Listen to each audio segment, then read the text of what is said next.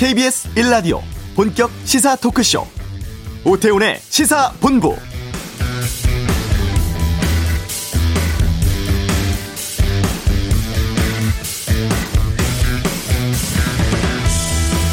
네, 코로나19 관련해 2.5단계로 격상한 지 2주 됐습니다. 단계 격상의 성과가 나와야 하는 때죠.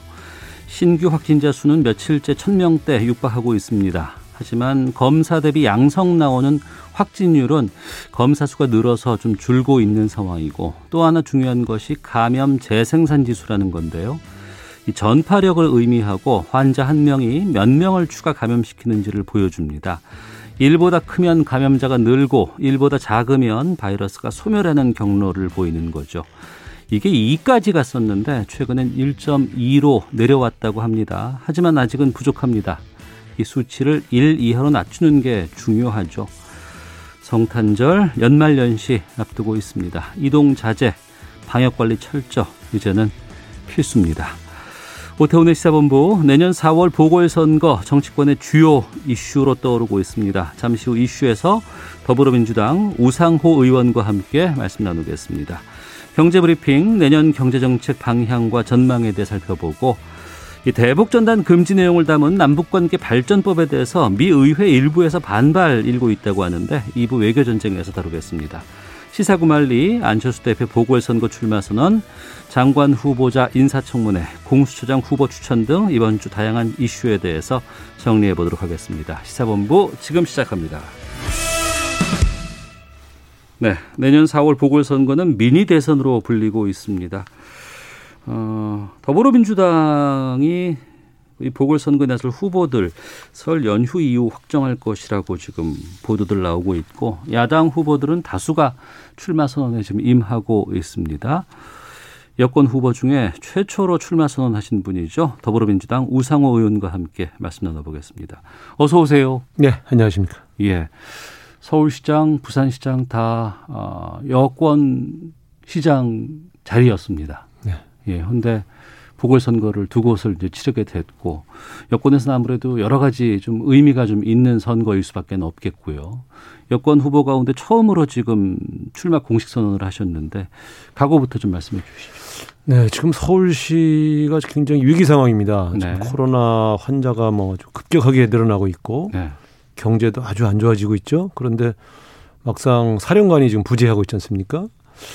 어, 이런 위기를 좀 조기에 해결하고 음. 정상화할 수 있는 그런 사람이 필요하다. 그러려면 아무래도 위기 때 강한 해결사 역할을 많이 했던 저 우상호 같은 사람이 네.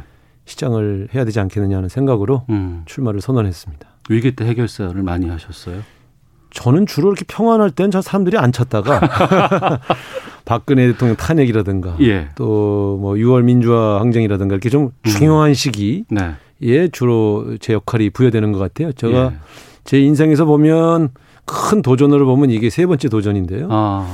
어, 저는 지금 굉장히 국가적으로도 음. 서울시를 보더라도 위험하다. 네. 이게 장기화되면 안 된다. 이런 두려움이 좀 있습니다. 음. 네. 안철수 국민의당 대표가 서울시장 선거 이제 야권 단일 후보로 나서겠다라고 어제 공식 선언을 네, 네. 했어요. 이건 어떻게 보셨어요? 저는 좀 깜짝 놀랐습니다. 왜냐하면 예. 이제 12월 2일 그러니까 불과 20일이 안 됐죠. 그때 기자들이 물어봤을 때 어, 약간 뭐, 뭐 화까지는 안 냈지만 단호하게 네. 아 자기는 서울시장 안 나가고 대통령으로 출마하겠다는 의사를 아주 강하게 비추셨죠. 네. 그러다가 무슨 연유인지 지금 18일 만에 출마 선언을 하셔서 저는 그런 생각이 들었습니다. 이렇게 말을 이렇게 쉽게 바꿔도 되는 건가. 음. 그럴 땐 보통 이제 죄송하다고 내가 원래 대통령 나가려고 했는데 네. 죄송합니다. 이렇게 도리 없이 불가피하게 결정했습니다. 보통 이렇게 접근하는데 그런 말씀 없이 그냥 바로 말씀을 하셔서 네. 서울시장이라는 자리가 저는 한 3년 고민하고 준비하고 이렇게 온 건데요. 음. 그렇게 20일 만에 생각 바꾸면 이렇게, 이렇게 달랑할 수 있는 그런 자리라고 생각하신 것인지 네, 네. 너무 좀 가볍게 보였다. 음. 그런 점에서 어, 저는 서울 시민들이 이렇게 반가워할 것 같지 않은 결단 아닌가 네. 그런 생각 좀 들었고요. 네. 두 번째 본인을 야권 단일 후보라고 지칭을 하셔서 예. 어, 저희도 뭐 단일 후보 이런 거 여러 번 해봤습니다만 보통 상대방을 존중해야죠 단일화 대상들을 그런 면에서 본다면 어, 국민의힘 후보들이 여러 계신데 본인을 야권 단일 후보로 지칭하신 걸 보고 어 저렇게 하면 저건 예의가 아니지. 음. 저 뭐 대상자들이 예를 들면 나경원 전 의원이라든가 이런 분들 계신데 에, 저렇게 말씀하셔도 되나 해서 좀 뭐좀 뭐, 죄송스러운 편이지만 좀 오만해 보였다. 네. 좀 무례하다. 아. 이런 느낌이 좀 들었죠. 그 국민의힘에서는 서울시장 출마 선언한 후보가 상당수 되거든요. 한 여섯 명 되지요. 예. 네. 단일화 가능성은 어떻게 보십니까? 어, 국민의힘 후보와 원샷 경선하는 방법이 있고요. 예. 국민의힘 후보가 결정된 다음에 음. 이제 2단계 경선 방식으로 하는 방안이 있겠죠. 네네. 그런데 저도 예전에 단일화 추진을 여러 번 해봤습니다만 음. 가장 어려운 게 이 단일화 게임입니다. 왜냐하면 경우에 따라서는 국민의힘이 후보를 안 내야 되는 상황이 오지 않습니까? 네. 안철수 후보의 위력이 음. 어느 정도인지에 따라서 성사 여부가 달려 있다. 예를 네. 들면 안철수 후보의 지지율이 아주 높아서 국민의힘 후보들로는 안 되겠다. 음. 할 때는 이제 뭐 단일화 게임이 시작되겠지만 네. 예, 안철수 후보의 위력이 생각보다 크지 않다. 그러면 국민의힘이 응할 리가 없으니 어. 예, 이것은 천저히 안철수 후보의 경쟁력. 예, 예. 첫 번째 여론조사에서 어. 경쟁력이 어떻게 나오는가에 달려 있다. 저는 그렇게 아, 봅니다. 그러니까 추이를 좀 봐야 되겠군요. 그렇죠. 이건. 본인이 하고 싶다 그래서 다 해주는 건 아니죠. 음. 네. 민주당에서는 지금 우상호 의원께서만 지금 혼자서 지금 출마 선언을 하신 상황입니다. 네, 요즘 혼자 다니니까 좋습니다. 지금 그 중기부 박영선 장관이라든가 네. 또 박주민 최고위원 같은 경우에 출마 얘기가 있었거든요. 그렇죠. 이제 많은 언론들이 이렇게 의사를 물어보면 네.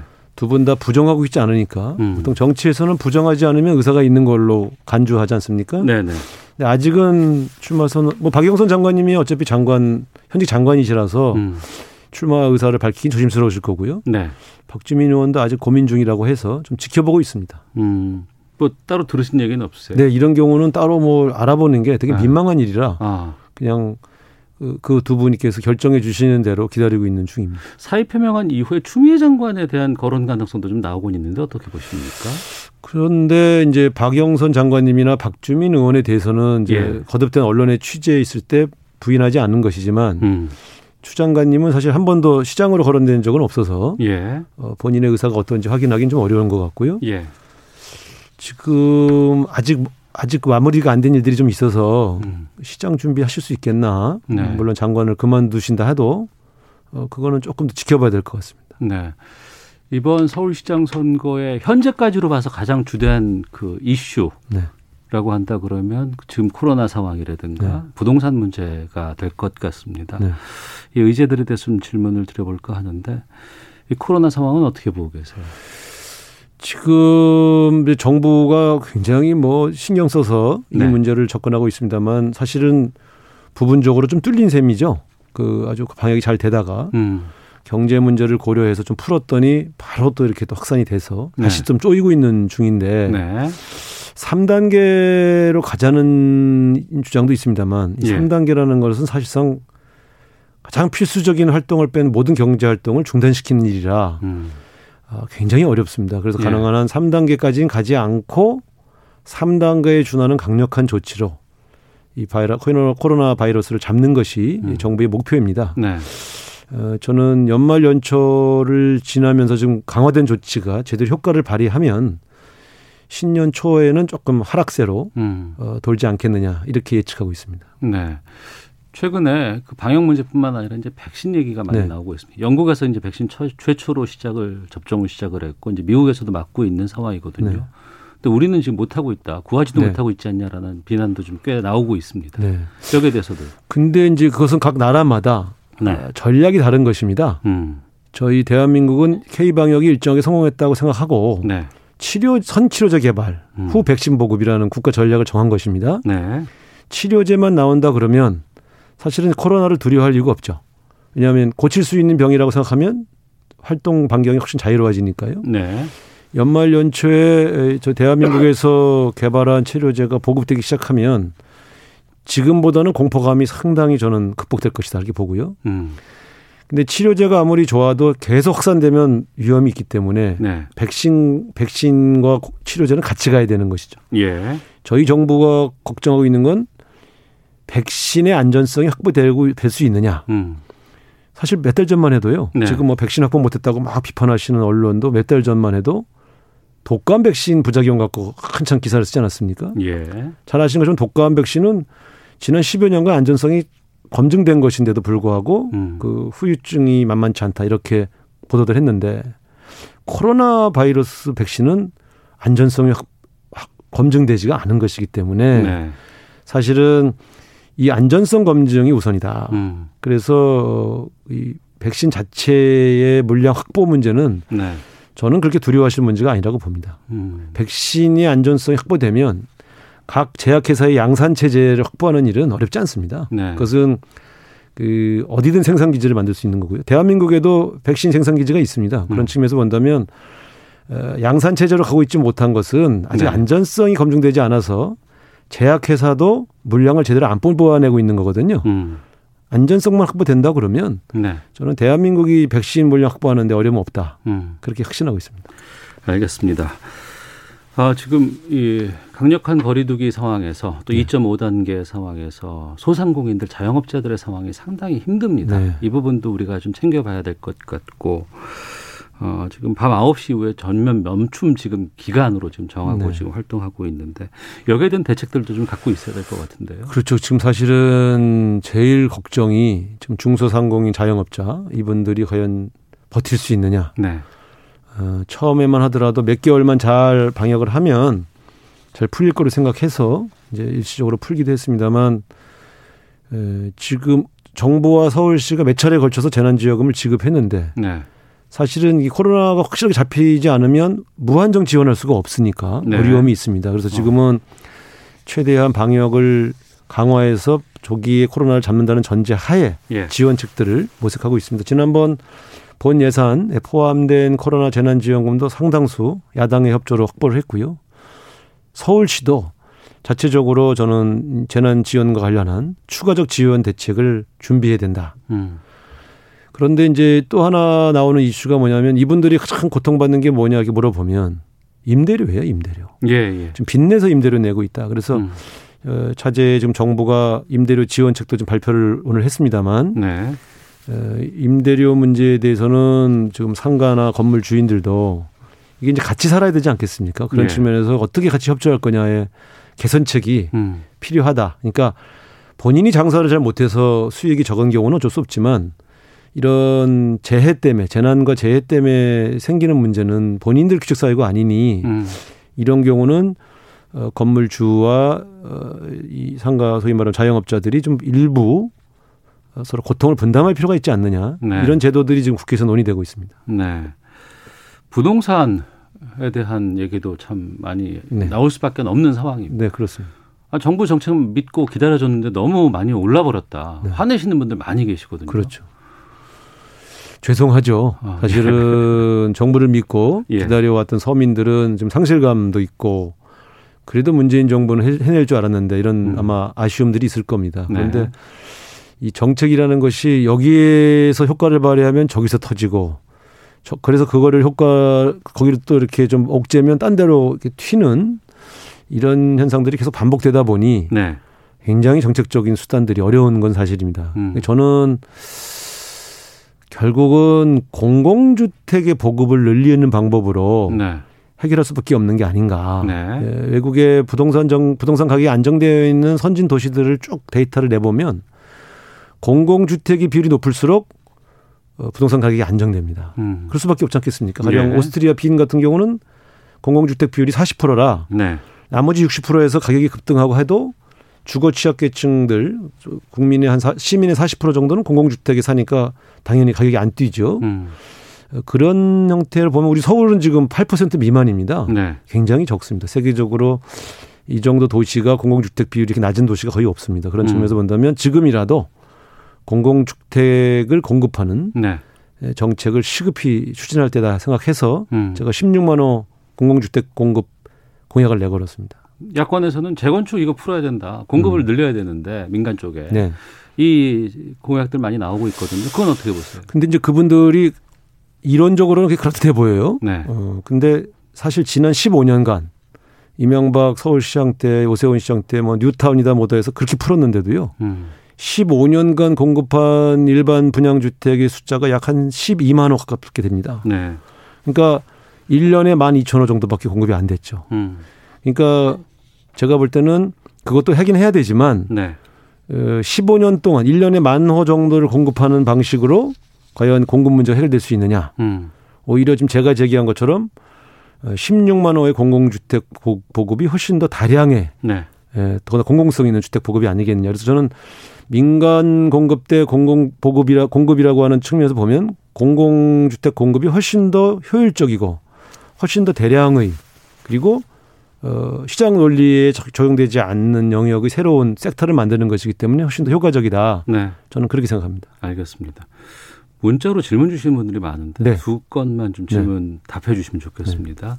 이공호님, 우 의원님 서울시장 되시면 시민 전체를 대상으로 코로나19 전수조사 해보실 의향은 있는지요라는 질문도 주셨고요. 네. 김성수님은 중대재해기업처벌법은 어떻게 되고 있습니까?라고 질문 주셨습니다. 네. 예. 첫 번째 질문은 저는 의사가 있습니다. 예. 왜냐하면 어, 지금은 음. 대담하고 과감하게 접근을 해야지. 예. 잘 되겠지, 잘 되겠지 하면서 질질질질 끌 시간을 끌 때가 아니다. 음. 그런 측면에서는 전수조사도 좋고요. 예. 또 저는 전, 전 서울 시민 전원에게 백신을 공급하겠다 이런 음. 공약을 내걸었지 않습니까? 예. 예. 어쨌든 상반기 내로 조기에 해결한다는 목표로 접근하는 게 좋다. 음. 조금 과한 게 에, 조금 부족한 것보다 훨씬 낫다고 생각하는 편이고요. 예. 중대재해기업처벌법은 지금 그 앞에 기업이라는 이름은 좀 빼자는 입장이고요. 예. 기업 전체의 이미지가 안 좋아지니까 음. 지금 1월 초쯤에 저희 민주당에서 안을 내서 네. 통과시킬 그런 계획을 갖고 있습니다. 처음에 연내 통과가 가능할 것처럼 지금 보도가 나왔었는데 그건 안 되는 거죠. 지금 준비를 계속 하고 있고요. 예. 어떤 법이든 취지가 음. 좋아도 네. 부작용이 크면 음. 또그 굉장히 그 또 반발이 세지거든요. 네. 그런 면에서 적어도 기업에서 이런 이 안일한 사고로 그 이 무고한 음. 노동자들이 희생당하는 일을 없게 해야 되겠다는 취지는 네. 지금 저희 민주당이 전적으로 받아 안고 있고요. 음. 이것을 조금 더 과감하게 접근을 할 생각인데 다만 네. 애초에 나온 원안들을 보면 어 기업 중에서 조금 그 준비가 안 돼 있는 기업 같은 경우는 의외로 큰 음. 피해를 볼 수 있는 측면들이 있어서 조금 손을 보고 있다 이렇게 말씀드리겠습니다. 알겠습니다. 정치권 이슈 모처럼 오셨으니까 네네. 좀 짧게 좀 여쭤보도록 하겠습니다. 윤석열 총장 이제 징계 2개월 나왔습니다. 여기에 대해서 이제 이번 주부터 이제 법원에서 심의가 좀 있다고는 하는데 이거 어떻게 보세요? 글쎄 저는 뭐 경우에 따라서는 절차에서 뭐 이런저런 트집을 잡을 수도 있고 또 윤석열 총장 본인 입장에서 보면 예, 임명해 놓고 나를 이렇게 괴롭힐 수 있느냐 이런 생각을 할 수도 있지요. 인간이니까. 그러나 지금 법무장관도 사퇴를 표, 명했고 네. 그 징계 안에 대통령이 사인을 했는데 음. 그러면 사실 임명권자의 의사가 드러난 거 아니겠어요? 그러면 네. 지금쯤은 어, 자진 사퇴해서 저 대한민국과 검찰 조직이 좀 안정되도록 음. 도울 필요가 있다. 네. 그리고 이 정도면 해임도 아니고 정직 정도의 처분이 내려진 거면 음. 적어도 어, 윤석열 총장 본인의 명예는 네. 일정 정도 지킨 거 아니냐. 어. 그런 면에서 어, 사실 지금 이렇게까지 감정이 서로 상해 있는데 이 정부와 과연 이 윤석열 총장이 앞으로 내년 7월까지 같이 갈 수 있겠습니까? 그게 네. 바람직하겠습니까? 그런 어. 측면에서 무엇이 옳으냐 그러냐를 더 이상 따지지 말고 음. 이젠 사퇴해야 된다. 과거에 에, 검찰총장들이 자진 사퇴한 사례가 여러 번 있는데 그때 그 본인들은 얼마나 억울했겠습니까? 음. 그러나 에, 국가를 위해서 검찰 조직의 안정을 위해서 결단해 주신 분들이 많았거든요. 네. 에, 저는 원래 원청열 총장의 사퇴를 원했던 사람은 아닙니다. 음. 가능한 한 대통령이 임명한 분이 끝까지 가는 게 좋다. 네. 이렇게 판단했었지만 지금은 더 이상 불가능하다. 그러면 지금 대통령이 해임하는 모양새를 갖추기도 어렵고 본인의 사퇴밖에 없다. 그런 네. 측면에서 법정에 가서 대통령 상대로 소, 소송 걸고 이런 것보단 음. 적절한 시점에 툭 내려놓고 어, 어차피 또 정치적 어떤 가능성이 열려 있지 않습니까? 네. 그렇다면 더더욱 여기에 머물러야 될 이유는 없다 이렇게 보고요. 네. 자진 사퇴가 답이다. 이상합니다. 알겠습니다. 내년 4월이면 이제 100일 정도 남은 거예요. 네. 예. 지금 어 여당에서는 지금 유일하게 지금 출마 선언을 하신 입장에서 네. 지지율이 별로 좀잘안 오르시는 것 같더라고요. 네. 네. 그게 이제 제 고민이죠, 사실. 예. 그런데 어 출마 선언하고 나서 예. 최근 일주일 사이에 상당히 그 지지율 상승폭이 어. 괜찮습니다. 예. 그래서 어, 열심히 국민들에게 다가가서 음. 네. 시민들에게 적임자로서 인정받기 음. 위해서 더 노력하도록 하겠습니다. 알겠습니다. 아, 서울 시민께, 뭐 국민들께 끝으로 한 말씀 해주신다면. 연말 연시 사실은 좀 더 그 밝고 즐겁게 한 해를 마무리해야 되는데 이렇게 어려운 일들 속에서 많은 이제 불안, 공포, 답답함들이 많이 우울한 연말 연시가 되겠습니다만 그래도 오늘보다는 내일이 나아질 수 있다는 희망을 갖고 네. 가까운 더 소중한 사람들과 함께 보내는 음. 연말 되시기를 바라고요. 저희가 최선을 다해서 네. 조기에 이 위기를 극복하겠습니다. 알겠습니다. 자, 지금까지 서울시장 선거 출마 선언하셨습니다. 더불어민주당 우상호 의원과 함께했습니다. 또 뵙겠습니다. 네, 감사합니다. 예, 고맙습니다. 자, 이 시각 교통 상황 살펴보고 헤드라인 뉴스 듣고 돌아오겠습니다. 교통정보센터의 오수미 리포터입니다. 네, 이 시각 교통정보입니다. 오늘도 작업을 하는 곳들이 많습니다. 점심 낮 시간대 교통량은 다소 줄어든 만큼 작업 구간을 중심으로 잘 살펴서 이동을 해주시기 바랍니다. 중부 내륙고속도로 양평 방향으로는 충주 부근에서 승용차 관련한 사고도 있었는데요. 사고는 막 방금 정리가 됐지만 여파가 남아 정체가 되고 있으니까 잘 살펴서 이동을 해주시기 바랍니다. 반대 창원 쪽으로는 남지 부근에서 작업 때문에 5km 밀리고 있고요. 청주 영덕간 고속도로 영덕 방향으로도 보은부터 탐부터널까지 2차로와 갓길을 막고 공사를 하면서 뒤로 밀리고 있습니다. 수도권 제1순환고속도로도 모두 작업의 영향으로 밀리면서 구리 남양주 요금소에서 2km 구간 막히고 있고요. 판교 일산 쪽으로도 청계 요금소에서 3km 정체입니다. 서울 시내에서도 내부순환로 성산 방향으로 홍지문 터널을 막 나와서 1차로 막아놓고 작업을 하면서 정릉 터널부터 영향을 받아 밀리고 있습니다. 지금까지 KBS 교통정보센터였습니다. 헤드라인 뉴스입니다. 국내 코로나19 신규 확진자가 휴일 영향으로 하루 새 926명 늘어 1000명 아래로 감소한 가운데 하루 사망자는 24명으로 역대 최다로 나타났습니다. 국내 발생 892명 가운데 서울 327명, 경기 237명, 인천 85명으로 수도권에서만 649명이 발생했습니다. 문재인 대통령은 오늘 제3차 국가과학기술자문회의 전원회의를 주재하고 감염병과 미세먼지 등 국민 안전과 직결된 분야의 연구 개발을 돕기 위한 전략 등을 논의할 예정입니다. 민주당 박성민 최고위원이 변창흠 국토교통부 장관 후보자의 2016년 구의역 스크린도어 사고, 이른바 구의역 김군 사고와 관련한 과거 발언에 대해 유감을 표하며 유가족과 국민이 납득할 때까지 진심 어린 사과를 해줬으면 한다고 밝혔습니다. 내년 서울시장 보궐선거 출마를 선언한 국민의당 안철수 대표가 다음 서울시 집행부를 범야권 연립 지방정부로 만들어 정권 교체에 교두보를 놓겠다고 밝혔습니다. 코로나19의 변종 바이러스 확산으로 영국과 유럽 대륙을 잇는 교통로가 차단됐습니다. 지금까지 라디오 정보센터 조진주였습니다.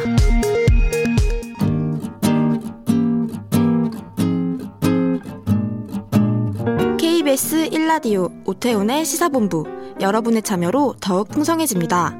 방송에 참여하고 싶으신 분은 문자 9730번으로 의견 보내주세요. 짧은 문자는 50원, 긴 문자는 100원의 정보 이용료가 붙습니다. 애플리케이션 콩과 마이케이는 무료고요. 시사본부는 팟캐스트와 콩, KBS 홈페이지를 통해 언제나 다시 들으실 수 있습니다. 많은 참여 부탁드려요. 네, 알기 쉽게 경제 뉴스 풀어드리는 시간입니다. 경제 브리핑 참 좋은 경제연구소 이인철 소장과 함께합니다. 어서 오십시오. 예, 안녕하세요. 네, 정부가 지난주에 내년 경제 정책 방향 발표를 했습니다. 먼저 내년도 경제 성장률을 3%대 성장 회복할 것이다. 이렇게 전망이 나왔어요. 그렇습니다. 내년 경제 정책의 방점은 코로나 이후 빠르고 강한 경제 회복 그리고 이제 선도형 경제로의 대전환에 있습니다. 네. 그래서 정부는 내년 우리나라의 성장률 전망치 GDP를 3.2%로 전망을 했습니다. 어, 다른 기관과 좀 비교를 해보면 외국계 네. IMF가 2.9, 음. OECD 경제협력 개발기구가 한 2.8 정도. 네, 네. 그러니까 3% 조금 밑돌 곳으로 그리고 이제 한국은행이 3.0 음. 그리고 KDI 한국개발연구원이 3.1 정도니까 뭐 정부가 좀 높게 제시하는 건 어떤 심리적 측면에서 어 3.2 정도 다소 높게 보고 있는데 우선 이 글로벌 교역 과 반도체 협방이 좀 개선되지 않겠느냐라는 네. 게 가장 큰 이유입니다. 음. 그래서 내년 예산이 558조 원이잖아요. 네네. 이 가운데 상반기에 역대 최고 수준인 63%를 음. 조기에 집행하겠다. 아, 상반기에 미리 돈을 풀어서 경제 활력을 이제 촉진하겠다라는 의미이고 또 이제 경기에 파급 효과가 큰 뭐 일자리 문제, 또 SOC 사업을 중심으로 해서 조기 집행을 추진한다는 거고요. 그리고 내년 경제 가장 큰 변수 누가 뭐래도 코로나거든요. 그럼요. 그러니까 코로나 종식을 위해서 최대 4,400만 명분의 이제 해외 개발되고 있는 백신을 음. 내년 1분기까지 단계적으로 도입하겠다라는 것까지가 아, 방점이 찍혀 있는데 한마디로 이번 정책은 코로나 위기를 극복해서 경제를 회복하고 코로나 이후 시대를 준비하겠다라는 건데 아, 다만 이제 이 정부의 이번 전망치는 2.5단계, 네. 사회적 거리두기 2.5단계 실시까지가 반영이 됐고요. 음. 추가 상향은 반영이 되지 않은 상태입니다. 그러니까 3단계로 간다 그러면 이 수치는 더 낮아질 수 있습니다. 바뀔 수밖에 없는 것이고. 예. 뭐 내외 기관 모두 공이 내년도 대한민국의 경제 성장률은 3%에서 플러스 마이너스 0.2% 정도 이렇게 지금 수치가 나오곤 있는데 아무래도 좀 내용으로 좀 들어가 본다 그러면 침체된 경제 회복하기 위해서 여러 가지 정책들, 뭐 소비 진작 정책들 준비를 하고 있을 거 아니에요. 그렇습니다. 어떤 게 있습니까? 어, 일단 경제가 반등하기 위해서 활력을 제고하기 위해서 내수 소비 활성화를 위해서 크게 여러 가지를 이제 다양하게 내놓고 있는데요. 네. 우선 이제 직장인 여러분들이 좋아하실 만한 신용카드 사용액 추가 공제가 아, 신설됩니다. 네. 그리고 승용차 개별 소비세 올해도 깎아줬는데 올해 말로 종료되거든요. 예, 예. 내년 6월 말까지 6개월 연장이 되고요. 어, 아 이거 결정 났어요? 결정이 이번 경제정책 방향에 들어가 포함이 음. 돼 있습니다. 네. 그리고 고효율 가전 제품을 구매할 경우 구매 금액의 일정 금액을 환급해 주는 것도 그러니까 1등급 가전을 사면은 환불 해줬습니다. 같은 게 환급이 있잖아요. 맞습니다. 네. 이제 그것도 올해는 사실 전 국민을 대상이긴 하지만 내년엔 대상자가 좀 줄어듭니다. 음. 기초생활수급자나 장애인과 같이 하지만 이것도 포함이 돼 있는데 가장 먼저 이제 신용카드 추가 방안을 좀 들여다보니까 네. 사실은 올해도 정부가 신용카드 사용을 촉진하기 위해서 올 3월부터 7월까지 음. 이 사용분에 대해서는 소득공제율을 최대 80%까지 확대를 해줬어요. 네. 자 그런데 내년에는 올해보다 올해 사용한 신용카드보다 더 사용한 금액 증액된 부분에 대해서 최대 100만 원까지 추가 공제해 주겠다는 겁니다. 음. 자, 이것이 신설됐고요. 또 네. 하나가 어, 승용차 개별 소비세는 차값이 5%를 내야 하는데 이건 뭐 계속 연장이 되어 왔긴 합니다만 올 연말까지 30%를 깎아주고 있습니다. 네. 이것도 이제 내년도까지 내년 상반기까지 연장한다라는 거고 또 에너지 효율 1등급 제품을 구매할 경우 이제 이 내년 말까지입니다. 이건 음. 취약계층에 대해서 구매 금액이 10% 최대한 30만 원까지 환급을 해주고 있는데 올해는 전 국민 대상이었다면 내년엔 기초생활수급자와 장애인과 같은 약 한 330만 명 정도가 대상이 될 것으로 정부는 추산을 하고 있습니다. 네. 코로나라는 불확실성 때문에 기업들이 일자리에 지금 뭐, 못 만들고 있어요. 좀 다들 뭐 신규 채용도 중단하고 있는 상황이고. 맞습니다. 내년도가 다시 좀 회복기로 간다 그러면 일자리 좀 늘리기 위한 것들도 꼼꼼하게 좀 챙겨봐야겠는데. 맞습니다. 일자리는 사실 고용 후행 지표거든요. 선제적으로 투자하지 않으면 일자리가 늘어나기 좀 힘든 구조입니다. 네. 올해는 코로나 여파로 한 연간 추정치 20 한 2만 개 정도 일자리가 감소한 것으로 추산이 되고 있는데 자 그러나 정부는 내년 취업자 증가 폭을 15만 명 이상은 되지 않겠느냐라고 보고 있는데요. 네. 우선 내년에 일자리 예산 30조 이상 사상 최대로 늘립니다. 여기에는 뭐 취약계층을 포함한 공공 일자리 104만 개를 만들겠다라는 것이 포함이 되어 있는데 직접적인 일자리 만들기로 동절기가 가장 이제 좀 취약하니까 당장 다음 달 1월 중에 50만 명 이상을 직접 채용을 합니다. 또 코로나로 인해서 취업 기회를 잃은 청년들을 위해서 비대면 디지털 민간 일자리 8만 개, 또 공공 부문 일자리 2만 개를 합쳐서 10만 개의 청년 일자리 사업, 경험 사업이 만들어지고요.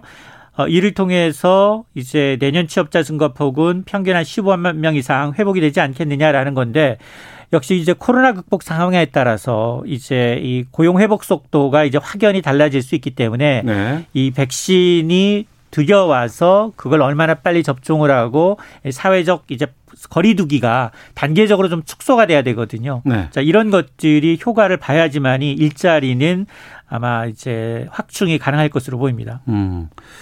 소상공인 지원이라든가 또 여기서 이제 임대인들에 대한 문제들도 좀 많이 나오고 있거든요. 관련돼서 좀 조치들이 좀 있죠. 그렇습니다. 이제 착한 임대인 운동과 관련해서 지난해 코로나 발발 이후에 2월부터 시작됐어요. 올해 2월부터 시작이 됐는데 이게 전주 한옥마을에서 시작이 됐거든요. 예, 예. 당시에 민간 임대인들이 자발적으로 운동을 시작을 했습니다.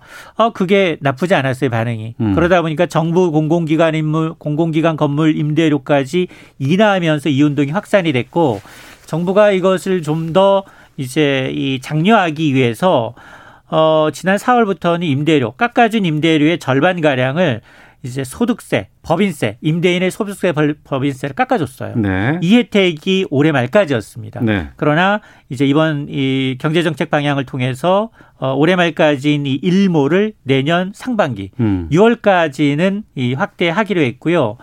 또 세입자가 지출한 이제 월세 금액에 대해서도 공제받을 수 있도록 문턱을 낮추기로 했고 또 당연히 이제 민간 임대인도 있지만 공공기관에 입주한 소상공인 임대료 역시 어, 인하도 내년 상반기까지 지속이 되고 네. 또 소상공인을 대상으로 한 여러 가지 용금이 있습니다. 뭐 전기요금을 비롯해서 이 납부 기한도 3개월 정도 더 음. 연장하기로 했습니다. 어, 그러면은 그 임차인들에게도 혜택이 좀 많이 있을 수 있을까요? 일단 뭐 적지 않게 이 하기 위해서 노력하고 있는데요. 지금 이와는 별도로 지금 여당이 추진하고 있는 게 있어요. 이른바 아, 임대료 멈춤법. 음. 이게 이제 민주당 이동주 의원이 대표 발의한 상가임대차법 보호법의 이제 개정안인데 그 핵심 내용은 두 가지입니다.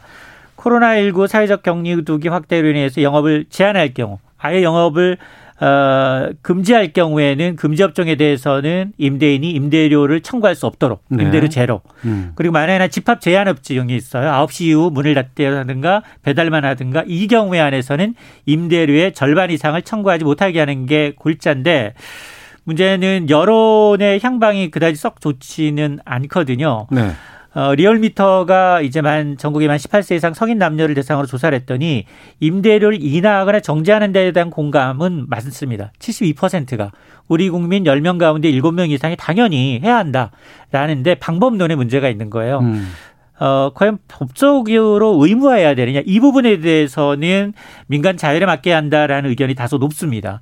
자 그래서 뭐 위헌 소지도 있고요. 그럼 대안이 도대체 뭐냐? 우리가 이제 해외 사례에서 좀 찾을 수가 있는데 코로나 피해가 우리보다 더 심했던 어떤 외국 특히나 음. 캐나다의 경우에는 어, 임대인이 원림대로의 75%를 깎아주게 되면 50% 정부가 지원을 해주고요. 네. 그러니까 임차인 임대인이 똑같이 25%씩 부담하는 구, 조거든요 음. 그러니까 아, 코로나로 일하는 피해를 이제 임차인, 임대인 양쪽 다 이제 이 다시 상상하는 방향으로 정부의 역할도 좀 크게 해야 한다라는 의견이 있는 겁니다. 네.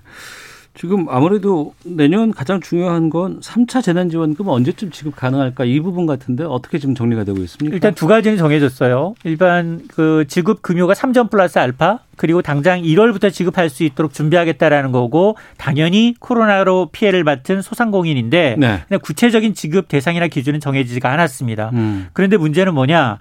지금 임차인들이 당장 임대료가 걱정이라는 거예요. 네. 그러다 보니까 대통령이 영업 제한이나 금지의 경우 매출 급감에다가 임대료 부담까지 더해지는 건 좀 공정하지 못하다. 네. 이런 걸 반영해서 지금 3차 재난지원금의 임대료 지급 음. 그러면 어, 금액은 3조 플러스 알파 4조 원 가량이 되지 않겠느냐라는 관측이 나오고 있습니다. 알겠습니다. 참 좋은 경제연구소 이인철 소장과 함께했습니다. 고맙습니다. 네, 고맙습니다. 예. 앞서 리얼미터 말씀해 주셨는데 개요를 저희가 알려드리지 않아서 유의미하지 않다는 것으로 정리하도록 하겠습니다. 잠시 후 2부에서 뵙겠습니다.